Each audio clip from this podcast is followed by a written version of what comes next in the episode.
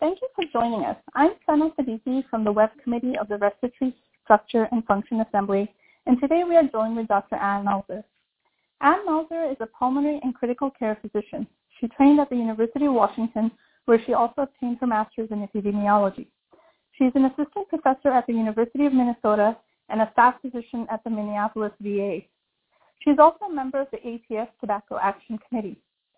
She researches ways to increase tobacco cessation among medically ill patients. Thank you so much for joining us today, Ann. Thank you for having me. So um, this podcast, which is entitled Vaping as Portrayed in the Media, The Facts and the Myths, is being presented by the Respiratory Structure Function Assembly in association with the Tobacco Action Committee of the A T S and the Behavioral Science and Health Services Research Assembly of A T S. So we'll get started with a couple of the questions. Um, so just for basic knowledge, a lot of stuff which people have already Googled. Um, mm-hmm. But how how does vaping differ from hookah, shisha, just regular cigarettes and a cigar? Yeah, so most people, of course, are familiar with, with how hookah, cigarettes, cigars work, and, and obviously all of those devices depend on directly combusting the um, the substance, so mostly tobacco. Um, e-cigarettes um, work quite differently. So e-cigarettes, just to make it uh, kind of clear, are comprised of both the cigarette itself, so the device, but then also the liquid that goes into the device. And there are almost endless variations of, of both of those. And so each device varies a little bit in how it works, but basically they all contain some kind of heating coil that heats the liquid, some kind of atomizer that helps turn that heated uh, vape liquid into a vapor that can be breathed in by the user, some kind of reservoir for the e-liquid, so the uh, nicotine or, or T H C-containing liquid, and then some kind of mouthpiece. Um, and that liquid is usually uh, mostly made of propylene glycol and vegetable glycerin, so this idea that it's water vapor is, is obviously uh, in, incorrect. Um, and so commonly you'll see this referred to as P G V G. Um, and so beyond that, they uh, the, the liquid generally contains nicotine, most commonly, or T H C oil, then a variety of flavorings, and then a variety of, of unfortunately, contaminants. And the flavorings are almost all food flavorings, so they're you know, legal to market as food additives. They they carry a designation from the F D A that they're generally recognized as safe, which is the official designation, um, but they're meant to be ingested, not inhaled. And uh, many of them have known pulmonary toxicities like vanillin or cinnamon aldehyde. Um, and so just like for cigarettes, the process of heating and vaporizing this e-liquid generates new, potentially more toxic substances like formaldehyde. Um, and so another way that they differ is in the regulation. There are extremely different regulations right now surrounding e-cigarettes, and, and one I'll call out is the rules about flavorings. There's been strict limitations on flavorings for combustible tobacco now for years, really limited only to menthol cigarettes, um, and a lot of municipalities have even stricter bans around the sale of menthol cigarettes because menthol uh, is likely toxic on its own and adds to the addictive nature of cigarettes. Right now, there's there's very little um, control over flavorings uh, in e-cigarettes, uh, and both adults and teens point to these flavorings as one of the main reasons why they vape. So I guess the, the question is, can these products be quality controlled, and if so, are they quality controlled at all? So the unfortunate answer is on a national level, uh, not yet, um, although that is coming. Um, and this gets into some historical uh, rules around um, the laws around it, surrounding tobacco and, and now e-cigarettes, and the biggest issue was for many, many years, e-cigarettes were not considered a tobacco product. And so as not a tobacco product, the F D A really had no uh, ability to regulate um, e-cigarettes. So the F D A has only been able to regulate uh, product standards for tobacco products since two thousand nine, um, and it wasn't until two thousand sixteen that e-cigarettes were deemed, so you'll see it called the deeming uh, ruling, uh, to be a tobacco product, which gave the F D A some purview to have quality standards and quality control. Um, but from a practical standpoint, that did not mean that they became regulated right away. The F D A needed to call for data uh, about what um, what should be regulated, what are in these, what should be the product standards be, um, and just the uh, practical issue of getting through applications for all the different devices, all the different types of, of e-liquids. And so the original date by which the F D A was going to start regulating e-cigarettes was pushed out several times until they were not initially going to be uh, taking applications um, for products until, uh, I believe, twenty twenty-two. Um, and because of more recent data showing harm, there was a lawsuit brought against the F D A by a number of um, medical uh, professional societies and others um, that basically uh, brought a lawsuit to move that date back. And so by next year, um, the F D A will be going through the process of approving and reviewing each product that has entered the market since two thousand nine, so in the past ten years. Each of those products will have to submit an application and, and go through a review process to stay on the market. So in terms of the manufacturers of the products, um, vaping products, which companies or uh, countries would be the biggest suppliers and manufacturers? So by far, most devices are manufactured in China, um, and that includes both the big names in uh, e-cigarettes and a variety of other companies. A lot of e-cigarette companies are just subsidiaries of larger tobacco companies. So a lot of the same uh, companies that make combustible tobacco also make e-cigarette devices. Um, but by far, the biggest market share belongs to Juul. So Juul Labs, which is um, based in California, is by far got the biggest market share um, of the, the e-cigarette market. And they have really been, uh, I would say, implicated the most in the huge increase in youth uptake of vaping. Um, and I'll explain a little why, why that is. They were one of the first really widely available what we call pod mod devices. And a pod mod means that instead of older designs where an individual user would buy bottles of e-liquid and then fill their device themselves, instead the user buys pre-filled pods that just plug into the device. So it's a much easier and easier to conceal, frankly, way to, to vape. Um, and so as part of this, they designed an e-liquid that was highly concentrated with nicotine. Um, so for comparison, most previous devices would put uh, ten to twenty milligrams per milliliter uh, of nicotine in the e-liquid. Juul has close to sixty milligrams per milliliter Uh, in their e-liquid pods, um, and they use a different formulation, nicotine salts, that make the vapor less harsh and the nicotine more easily absorbed. And so they made some changes to to essentially make it more uh, more addictive and more easy for a new user to to start using.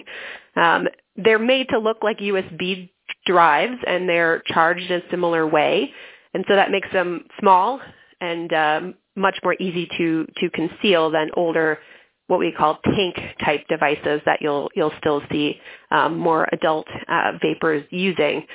And so as recently as last year, they had almost sixty percent of the market share, which is a really alarmingly high number. Um, but more recently, other companies have, have released some competitors like Enjoy, and they're starting to make cheaper and cheaper devices. So a starter pack of Juul costs about thirty-five dollars, but you can get a, an Enjoy starter kit for um, starter cigarette for about seven bucks. So um, clearly, yeah, they're trying to capture more of that market by by um, dropping the price. Based on what's being uh, reported in the media about recent deaths and harm that you actually alluded to earlier, um, what can you sort of shed some light on the science um, behind what may be happening in the airways when people are vaping? Yeah, so I'm going to speak um, first about, you know, some of the, the studies that we've been having for years that have been trying to get at what are going to be the long-term effects of vaping. Um, the there have been numbers bandied around saying that vaping is ninety-five percent safer than smoking, but those are really um, unclear how true those, those estimates are. Um, and so for years, um, basic and translational researchers have been trying to uh, quantify the, the harms to the respiratory system from vaping. Um, and, and what we know is that both the e-liquid itself and then particularly after it's been aerosolized through through an electronic cigarette um, is toxic to cells. It's toxic to respiratory epithelial cells. Um, it inhibits immune uh, cell function, but at the same time induces chemokines and increases the presence of reactive oxygen species. Um, and, and again, these effects are worse uh, generally when the vapor is used. And a lot of this likely relates to the flavorings that are used because, as I noted before, many of these chemicals are known to be associated with pulmonary disease. So, for example, um, the same chemicals that cause popcorn lung are commonly used in e-cigarettes. Cinnamon aldehyde is also common and is also directly cytotoxic. Um, I think one of the most alarming publications recently um, in the Blue Journal was looking at the levels of proteases in people who vape regularly and uh, trying to look for associations with, with emphysema risk. And they measured the levels of proteases in, in lavage fluid in smokers, non-smokers, and vapors, and found that these elastases were just as elevated in vapors as they were in smokers uh, when compared to normal controls. Um, and that's highly associated with the development of emphysema. Um, and so it, it strongly suggests that we will find long-term uh, respiratory complications related to, to chronic vaping. So do you think this, um, like the induced lung injury that one can get from vaping is potentially reversible if interference happens early enough? Yeah. In terms of stopping so vaping?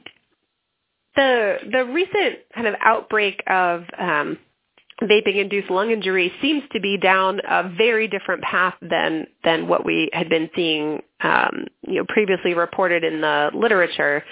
Um, and so I'll, I'll take a minute to review kind of what that outbreak is looking like and what, what patients are, are presenting with. And Um, it's it's important to remember that this is evolving, and so the definitions that are being used right now to identify cases are not probably the, the clinical definitions that we'll ultimately be, be left with, but they're what we have right now while things are changing uh, really rapidly. So what we've seen is that most of the cases in the current outbreak um, are uh, people who have vaped frequently. So the majority have been people who have vaped daily, but there are cases in people who have only vaped a few times. Um, most of the cases, and we're up to over five hundred cases, required hospitalization, um, and we're up to at least nine deaths. Among those people hospitalized in the largest series that we have, most of them required admission to the I C U. Many of them were intubated, and, and some required ECMO support. Looking kind of overall, most patients presented with some degree of systemic illness, so fevers, fatigue, feeling unwell, and many had G I symptoms like diarrhea, um, which were actually very, very common. But the unifying uh, feature is that basically all had uh, hypoxia and shortness of breath um, and some kind of image changes. And, of course, that's part of the case definition um, for, for identifying one of these cases. Regarding the imaging findings, some had imaging just consistent with A R D S on, on chest X-ray, um, and then the next most common was C T findings with diffuse bilateral ground glass opacities, typically with some subpleural sparing. I think the next most important thing to note is that most of these uh, cases had vaped T H C oil, um, but but not all of them. Um, in the biggest series reported in the New England Journal, which which I would encourage everybody to read, only four out of five used T H C oil. Um, so one in five reported only nicotine use, and, and many were using both nicotine and T H C oil-containing products. Um, you know, here locally, we had a case who had just vaped T H C oil a few times on, on vacation.